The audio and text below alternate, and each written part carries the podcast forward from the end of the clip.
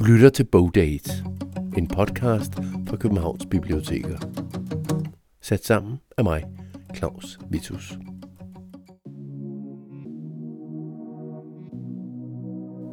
Tidligere i år døde min mor, og sidste år døde min storebror.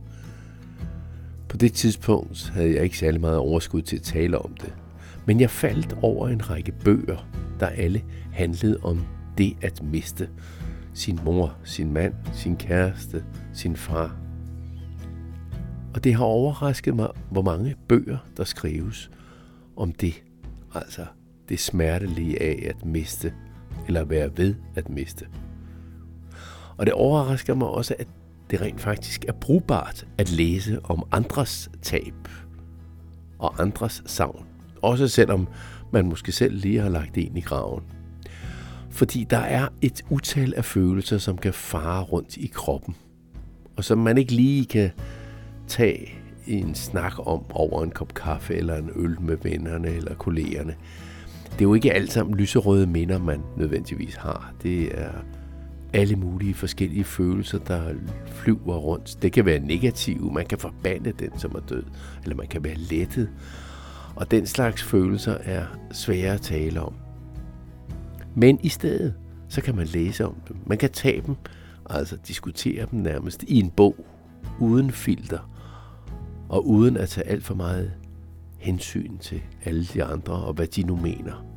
Så derfor handler dagens bogdate om bøger, der handler om at miste. Bøger, som man kan synke ned i, også selvom man ikke lige har mistet nogen, eller er ved at miste nogen. Det er ikke nødvendigvis terapibøger, det er personlige beretninger. For eksempel Vilma Sandnes' bog Tænk ikke på mig, som handler om, hvordan det er som teenager, at ens mor har kræft og dør af kræft. Og Vilmas bog og, og hendes minder om sin mor er ikke kun de lyserøde minder. Jeg synes ikke, det var retfærdigt at kun huske hende for det gode, fordi hun var meget mere end det. Altså hun var også et helt almindeligt menneske. Jeg mødtes med Vilma i hendes lejlighed på Christianshavn i København. Samme lejlighed, hvor hun i øvrigt boede sammen med sin mor, sangeren Solvej Sandnes. Hvornår fandt du egentlig ud af, at du ville skrive den her? Okay, det, øh, jeg tror, øh, den har været mange faser igennem, øh, og det er ikke altid, altså det er ikke igennem det hele, jeg har vidst, at den skulle skrives, eller at den skulle læses af andre, eller blive en roman, eller en rigtig bog, hvis man kan sige sådan. Øhm, men jeg begyndte at skrive på den, da jeg var 19, så det er, hvad er det, tre år siden nu? Ja, tre og et halvt år siden. Øh, og dengang havde jeg ingen anelse om, at det ville ende med at blive udgivet. På nogen måde. Øh, Men det er jo så et år efter din mor døde. Ja, det var kun et år efter min mor døde. Øh, og på det tidspunkt var det, altså jeg havde aldrig rigtig skrevet, altså når jeg ser tilbage nu, kan jeg jo godt se, at jeg har skrevet enormt meget dagbog, og jeg har ligesom, øh, ja, jeg har vendt mig mod skriften ofte øh, i mit liv, men jeg har aldrig nogensinde overvejet det som en, som en karrierevej på nogen som helst måde. Øh, så da jeg begyndte at skrive et år efter min mor døde, øh, så var det, altså i første omgang var det egentlig bare en liste. Øh, en liste over alt, hvad jeg overhovedet kunne huske om min mor. Det var sådan meget lovpraktisk, og jeg var bare lidt stresset, og den skulle bare ned. Øh, og jeg havde sommerferie, jeg var lige blevet student, jeg havde ikke super meget at lave. Øh, så jeg, jeg fortsatte ligesom bare og blev sådan meget optaget af at øh, lægge detaljer til og øh, uddybe. Og, øh, på det tidspunkt var det meget vigtigt for mig at huske hende og huske altså, små detaljer, uvigtige detaljer, fordi det var netop de ja, uvigtige detaljer, som var de vigtige. Øhm, det var alt det ikke så storslåede, det var alt det ikke nødvendigvis gode, det var, det var alt det almindelige og alt det grimme, som jeg også havde brug for at skrive ned, fordi øh, jeg synes ikke, det var retfærdigt, at kun huske hende for det gode, fordi hun var meget mere end det. Altså hun var også et helt almindeligt menneske. Men lad os lige prøve at høre en bid fra bogen, øh, rent faktisk fra det, det afsnit, som hedder... Altså det er jo meget korte afsnit, som nærmest ikke fylder meget mere end side. Der er vist ikke nogen, der fylder meget mere end side. Mm. Og det er det, der hedder Ole Ole.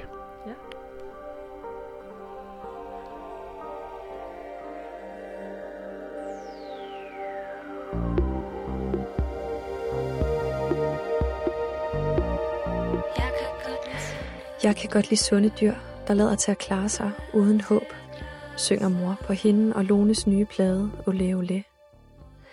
Det fremler med mennesker i Grand Teateret, hvor de holder releasefesten. Lone har en leopardmønstret buksedragt og rød læbestift på. Mor er klædt i sort. Dyret og døden, tænker jeg. Har jeg så mange mennesker, og selv pappa smalltalker. Op til pladens udgivelse kom jeg ofte hjem, mens det lyste blåt ud af vinduerne. Mor mixede på computeren og glemte at tænde for lamperne, når det blev mørkt.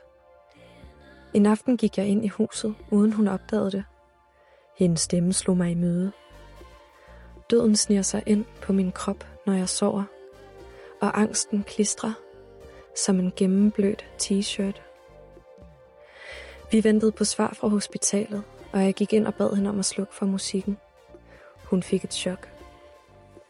Det var meget hyggeligere, dengang mor sang sangene fra det første album, dem som handlede om fugle og hjertesorg. Der var engang en dreng, der hellere ville have en spurvehø end mig.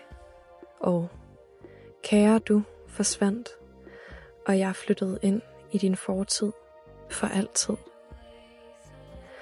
Mor griner med sine venner og krammer Gud og hver mand. De drikker champagne.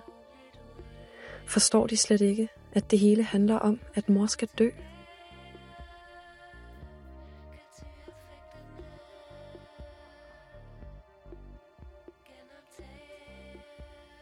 Det her afsnit er så fra lydbogen, og som øh, Ole Ole var i virkeligheden titlen på en, en plade, som din mor lavede sammen med Lone Hørslev, hvor din far også var med inde og arbejdede med teknikken og med optagelser.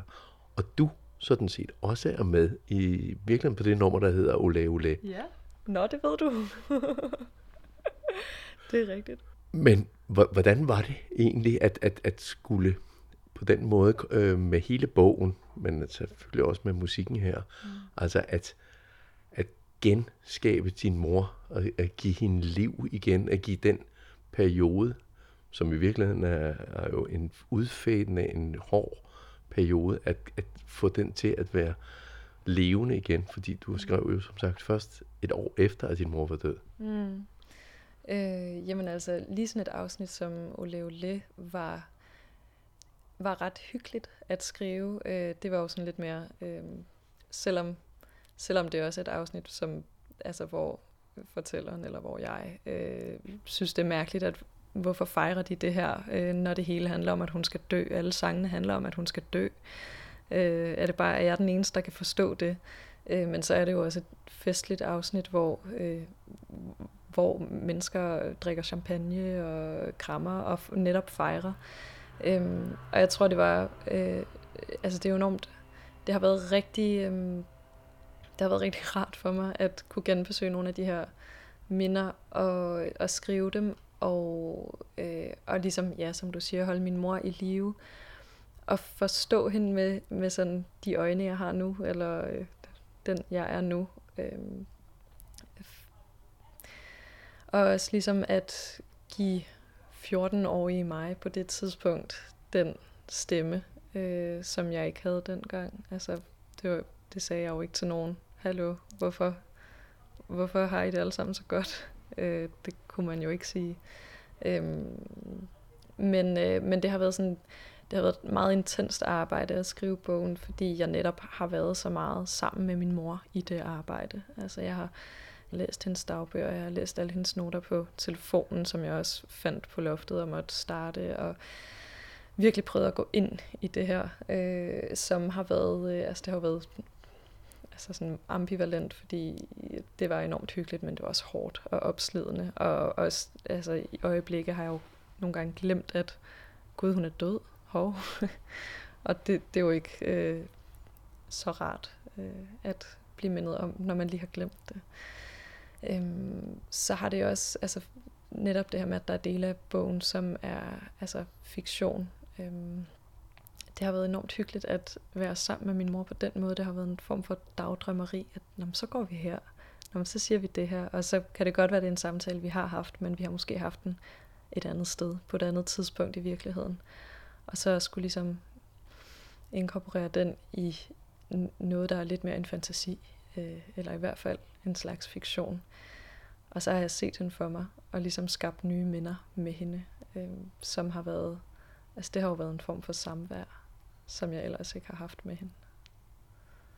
Ja, og de, og de følelser, som, som man så klart mærker, ikke mindst i, i lydbogen, men altså også når man læser bogen, i, i hvor høj grad, ikke fordi du, du skal sætte en finger på det ene og det andet, men er det de følelser, som du fik fremkaldt, da du genbesøgte det, eller var det i, havde du det virkelig sådan, da du var 14 eller 15 eller 16, eller da du skulle på efterskole eller kom hjem, eller da, da du skulle på ferie, og mor sendte dig afsted, selvom hun lå syg derhjemme. Altså, hvor meget kunne man, kan du huske af selve den følelse dengang? Mm.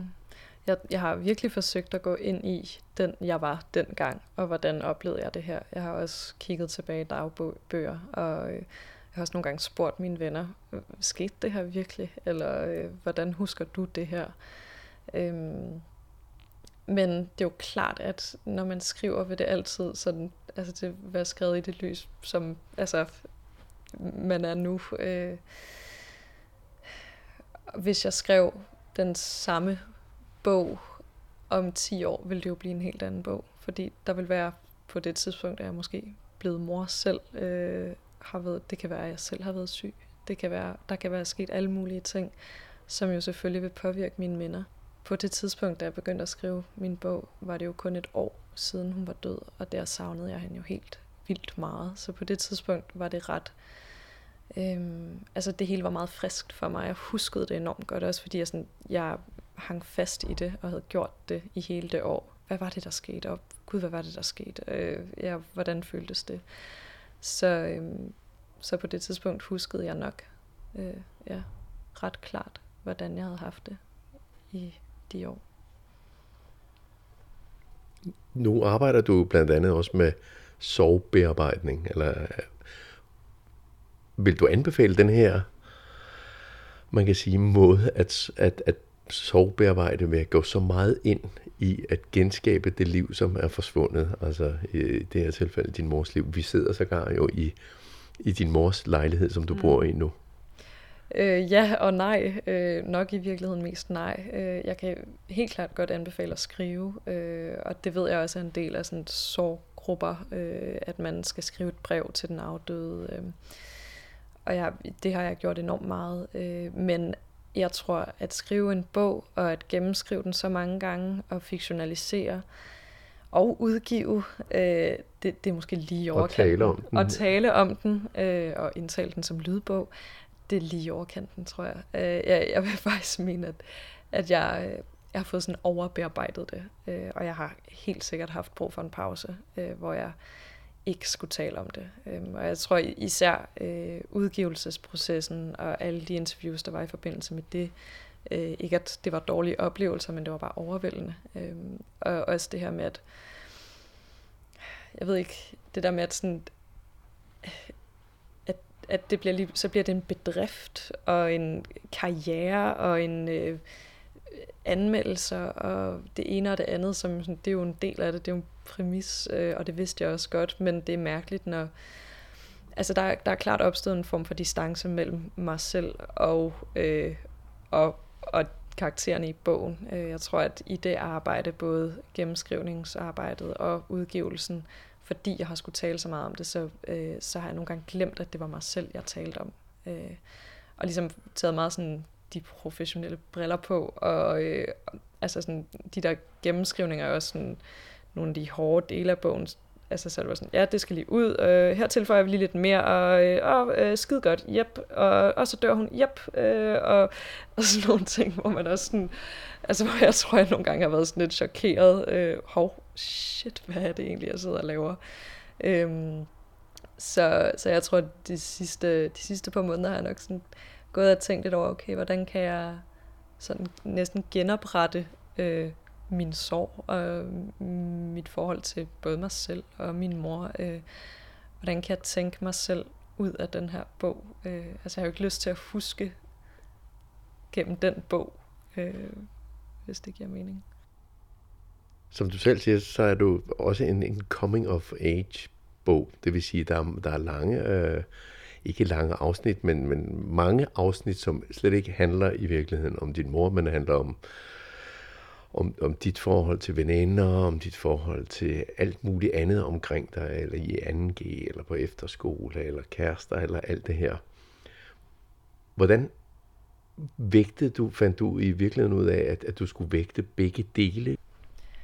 Øh, jeg, jeg var egentlig ret klar over det helt fra starten, at jeg synes, det var vigtigt, at, at det almindelige teenage-liv var med lige så meget som min mors sygdomsliv, øh, eller vores sygdomsliv herhjemme var med. Det var enormt vigtigt, at, øh, at det var netop det her clash mellem, mellem alt det festlige, og når man er teenager, og det skal bare handle om ens selv, og kærlighed, og krop i forandring, og venner og berøringsangst, øh, og så sygdommen herhjemme. Øh, fordi det hele kunne jo sådan kæde sammen, og, øh, og det var netop det her clash og den her berøringsangst, som, som jeg vidste, at der ville være så mange, der kunne relatere til. Både folk, der selv har været pårørende til en syg, men også alle dem, der har været eller er pårørende til en pårørende. Øh, altså dem, der ikke ved, hvordan det er at være i en eller anden slags sorg. Øh, og det er også altid vigtigt for, for mig at sige, at Øh, det er klart, at jeg synes, det er fantastisk, når at folk kan spejle sig i min bog og føle sig mindre ensomme i den, men jeg synes næsten, det er endnu mere fantastisk, når nogen, der ikke har det inde på livet, gerne vil læse min bog. Øhm, fordi altså, det, det betyder enormt meget for mig, fordi det netop er, øh, det er netop, altså det er dem, der kan hjælpe de, dem i sorg. Altså, det er dem, vi har brug for.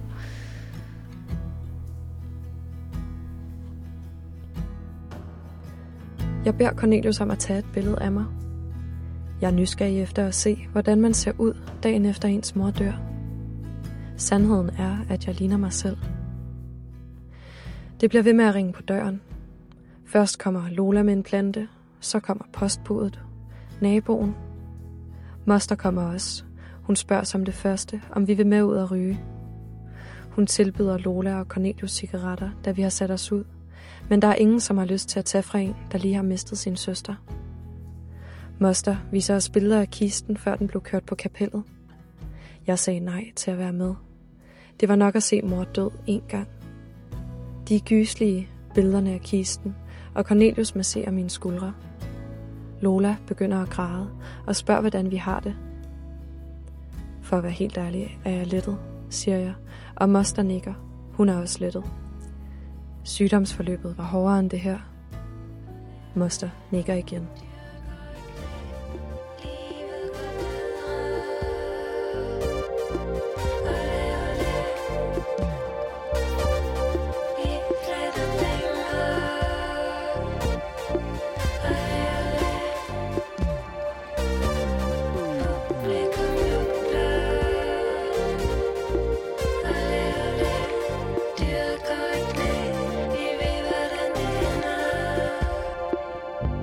Solvej Sandnes og Lone Hørslev havde en duo, som de kaldte Er de sjældne, som i 2014 udgav pladen Olé Olé. Det her var et af numrene på pladen. Det var også den plade, der blev omtalt i løbet af interviewet. Og før det her læste Vilma Sandnes op fra sin bog Tænk ikke på mig. Og det er så fra lydbogen, som kan lånes på e-regionen, og den lydbog er i øvrigt en af de nominerede lydbøger til årets lydbog 2022. Vilma Sandnes Johansson arbejder i øvrigt som frivillig på det Nationale Sovcenter.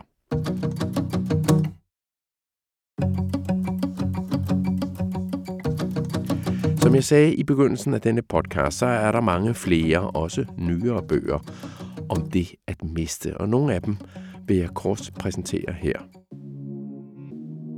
Og jeg vil præsentere de bøger via deres oplæsning på e-regionen. Du kan selv gå ind og høre smagsprøver på bøger, alle bøger på e-regionen, også uden at låne dem rent faktisk.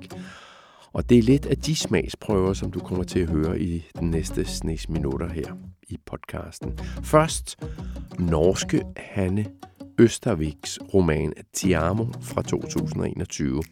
Den er oversat af Karen Fastrup, og den er indlæst af Anne Storm Olsen.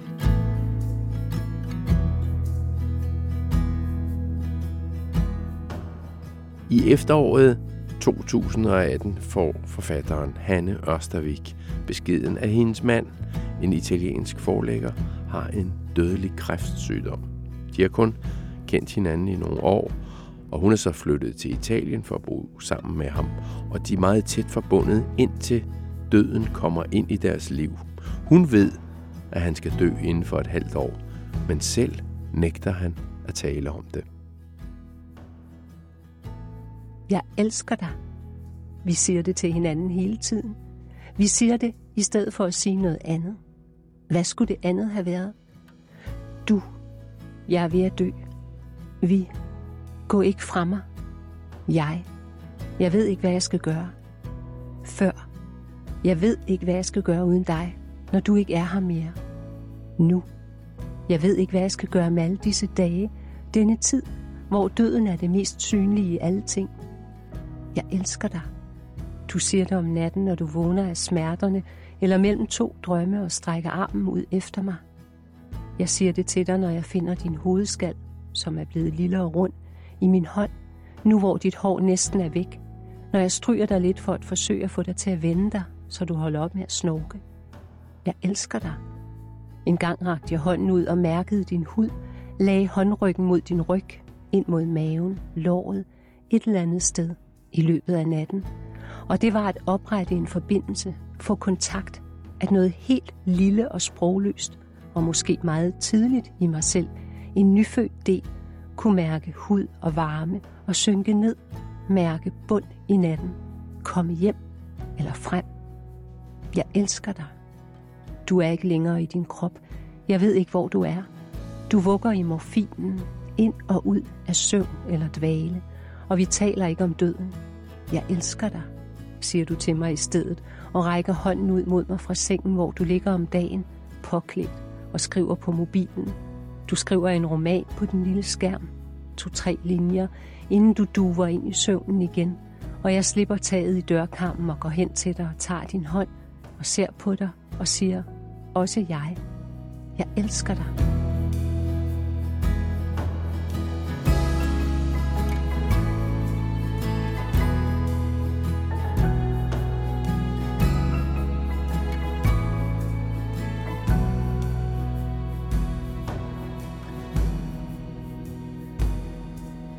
Det her var begyndelsen på bogen Diamo af norske Hanne Østervik.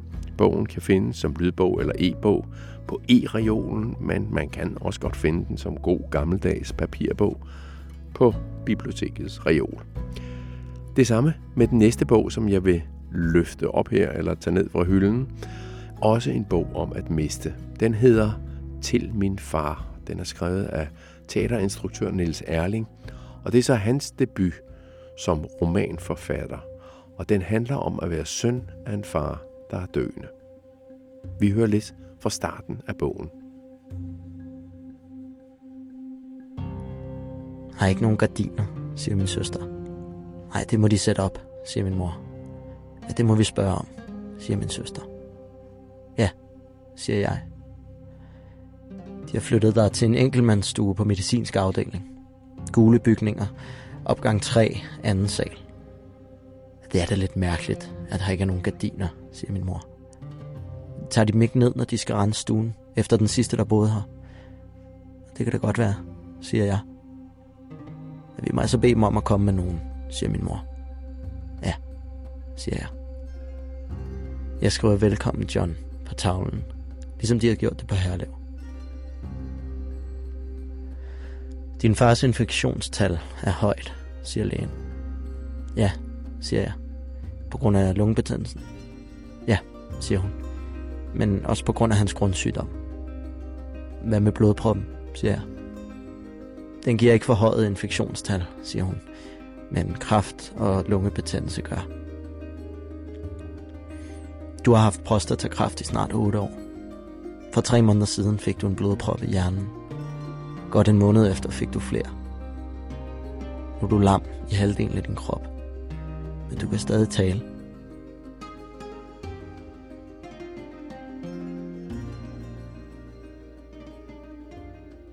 Til min far af Niels Erling og indlæst af Andreas Jessen.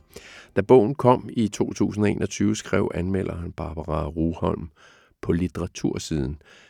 Romanen er fuld af kærlighed og observationer fra en parallelverden i håbløshedens ventesal.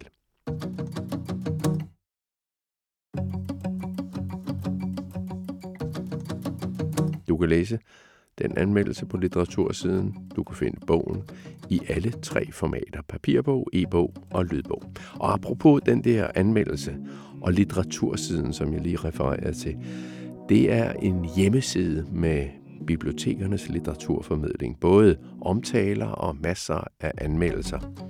Litteratursiden.dk har eksisteret i 20 år, og man kan altså finde anmeldelser meget langt tilbage. Find dem på litteratursiden.dk. En anden forfatter, også norsk, som Hanne Østervik, som også har skrevet om at miste en forældre til sygdom, er forfatteren Helga Flatland. Hun har skrevet bogen Et liv forbi. Her hører du indledningen.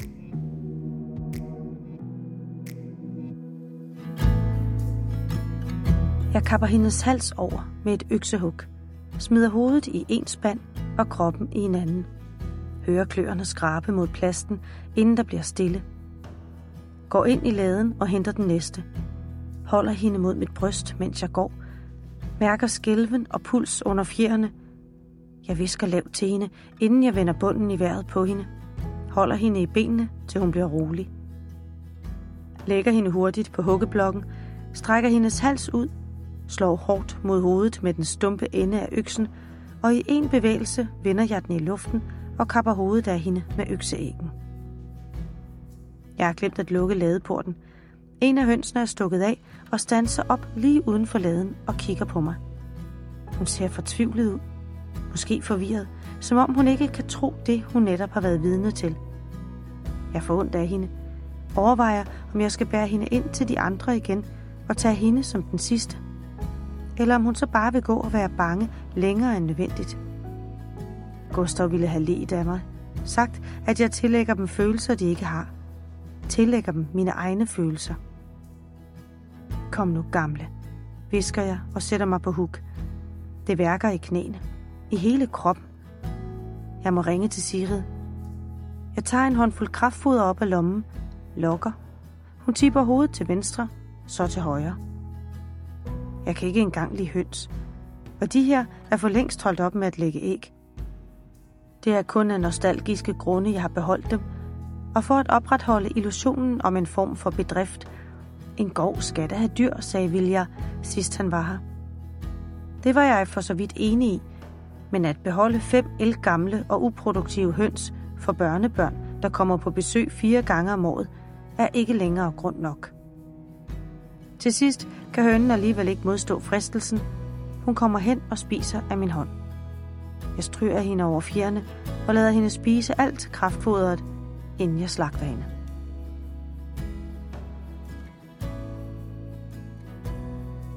Et liv forbi af Helga Flatland, læst op af Elisabeth Holtz Madsen. Og bogen handler om Anne, det var hende, der var i gang med at sprætte høns op her, Anne, som bor på bondegården og passer sin syge mand, som allerede tidligt i livet fik en hjerneblødning. Nu får Anne så selv konstateret kræft, og hendes datter Sigrid skal træde til. Men Sigrid har hele sit liv følt sig svigtet af moderen. Det er en roman om svære forhold i familien, og som anmelderen Line Hofgaard fra Litteratursiden skrev i sin anmeldelse, Helga Flatland er mesterlig til at nuancere de svære relationer i en familie. Et liv forbi kredser om, hvad der sker, når døden træder ind i familien og forskubber relationerne og magtbalancen. Når relationerne har været svære og fastlåste igennem et helt langt liv, er det svært at sige det, der skal siges, og forsones, alt imens tiden regner ud. Og det skrev altså anmelderen Line Hofgaard fra Litteratursiden om bogen Et liv forbi.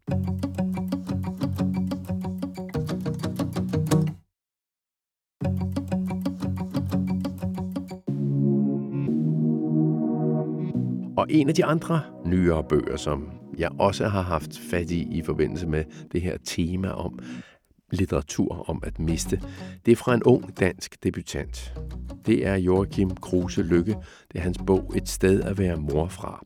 Den blev rent faktisk anbefalet i den forrige udgave af Bogdates, den som handler om bøger fra riget, altså Rigshospitalet. Så hør mere i den udgave af Bogdate, men du kan lige få et lille glimt fra den. Det er bibliotekar Anja Brygman, som anbefaler den. Det er mega stærkt. Det er simpelthen en bog om ventesorg. Altså den her sorg, som bliver aktiveret af, at ens pårørende får den her øh, ja, dødsdom er det jo ikke. Det er en uhelbredelig kræftsygdom, og det kommer kun til at gå, gå, gå en vej. Øh, og man er ked af det, og man er ulykkelig, og det kan man så få lov til at være i helt utrolig lang tid. Og det hele kommer til at handle om, ja, hvor lang tid er der tilbage? Hvor meget tid har vi sammen? Altså Anja Brygman om Joachim Kruse Lykkes bog Et sted at være mor fra. Hør den fulde anmeldelse og oplæsning i den forrige udgave af Bogdate. Hermed er det slut for denne Bogdate. Det har været fire bøger om det at miste, som er blevet anbefalet her. Og jeg vedlægger en litteraturliste på hjemmesiden. Der skulle også gerne være et link her, hvor du har fundet den her podcast. Og musikken i podcasten, som du hører i baggrunden, er leveret af Epidemic Sound, og podcasten er sat sammen af mig, Claus Vitus. På genhør i andre udgaver af Bogdate.